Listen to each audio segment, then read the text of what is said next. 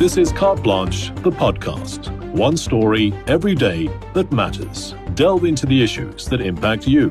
Whether you're in need of a better understanding of the world around you or simply seeking inspiration or unique perspectives, you'll find it all here. Ask those who knew him or worked with him, and the response is always the same. Mark Pilgrim was a consummate professional, always friendly, always supportive. Diagnosed with cancer in twenty twenty-two, he documented his treatment, hoping it would provide inspiration to other people fighting the disease. We pay tribute to him through the memories of those who knew him best. The Mark Pilgrim Show on Hot, Hot ten twenty-seven. I had a dream, and they always say, follow your dream. I don't believe in following your dream. I believe in chasing your dream. You've got to be more active. It's not going to fall in your lap. One of the rules in radio is you talk to the listener on a one-on-one basis, and he really did that.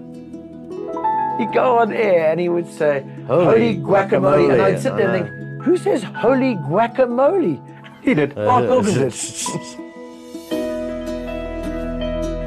When I was part of Hot nine one nine at uh, the community station, it wasn't about doing it for a source of income. I was doing it out of a passion for radio. And I think when you put that first, other things come. Welcome to Studio One here at Hot ten twenty-seven. This was the home of Mark Pilgrim, Monday to Saturday from nine to twelve. About fourteen years ago, I met Mark Pilgrim as this wet behind the ears news anchor, sat down, good morning, Mister Pilgrim. Yeah. And he burst out laughing and said, I'm not Mister Pilgrim. And I said, it's an honor to meet you. And he said, I've only got one ball. But it made me laugh, and it made me feel like I was somewhere I could belong. I'm Tara Penny of Hot ten twenty-seven F M, where Mark Pilgrim found his broadcasting home in the last few years of his extraordinary life. Sadly, he lost his final battle with cancer on Sunday, the fifth of March. He made his journey with cancer public. Mm. And he wanted to do it for a reason. And he said, if I can make a difference to just one person, then I've done my job. Together with Lloyd Motheray, Simon Parkinson and Tony Morrell, we join Carte Blanche and some of his closest colleagues to celebrate Mark Pilgrim, radio legend. Even when he was dreadfully sick, that door would close. And that was it. Three hours of absolute one hundred percent dedication from a presenter who, in theory, had no problems in the world, even though he did. Diagnosed with testicular cancer at age eighteen, he went into depression. I was reading an article on Benjamin Franklin, and he said, some people die at twenty-five and are only buried at seventy-five.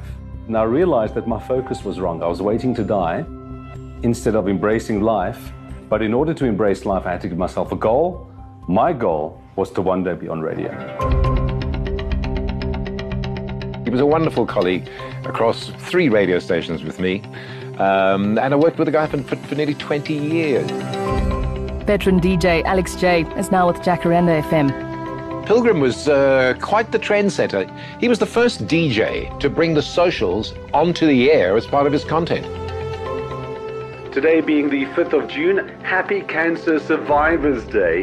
And if this applies to you, let me tell you, you are so much more than a survivor. You are a thriver.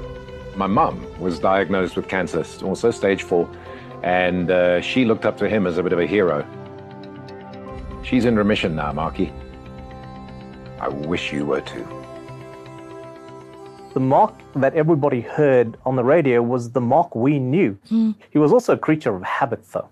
He was incredibly O C D. In fact, I'm looking at the yeah, studio right now that yeah. we're in, and he would walk in here and go, guys...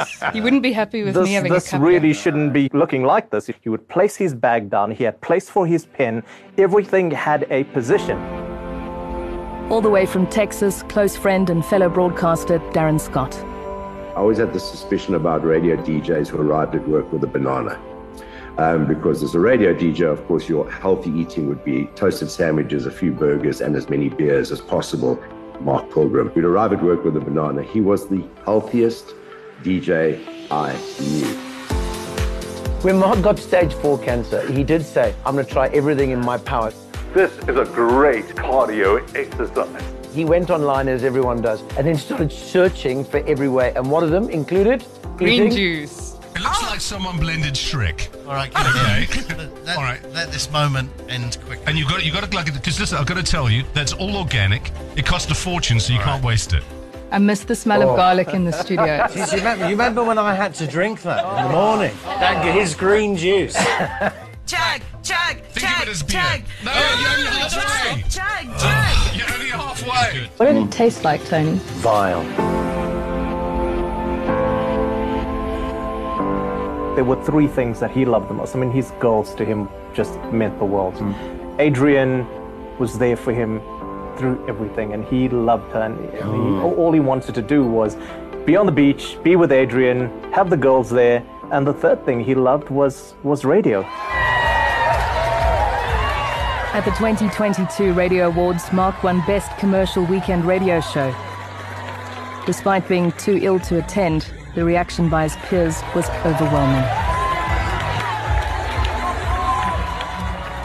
Well, that was a standing ovation yeah. from the whole industry. Yeah. That applause went on for ages. Mm.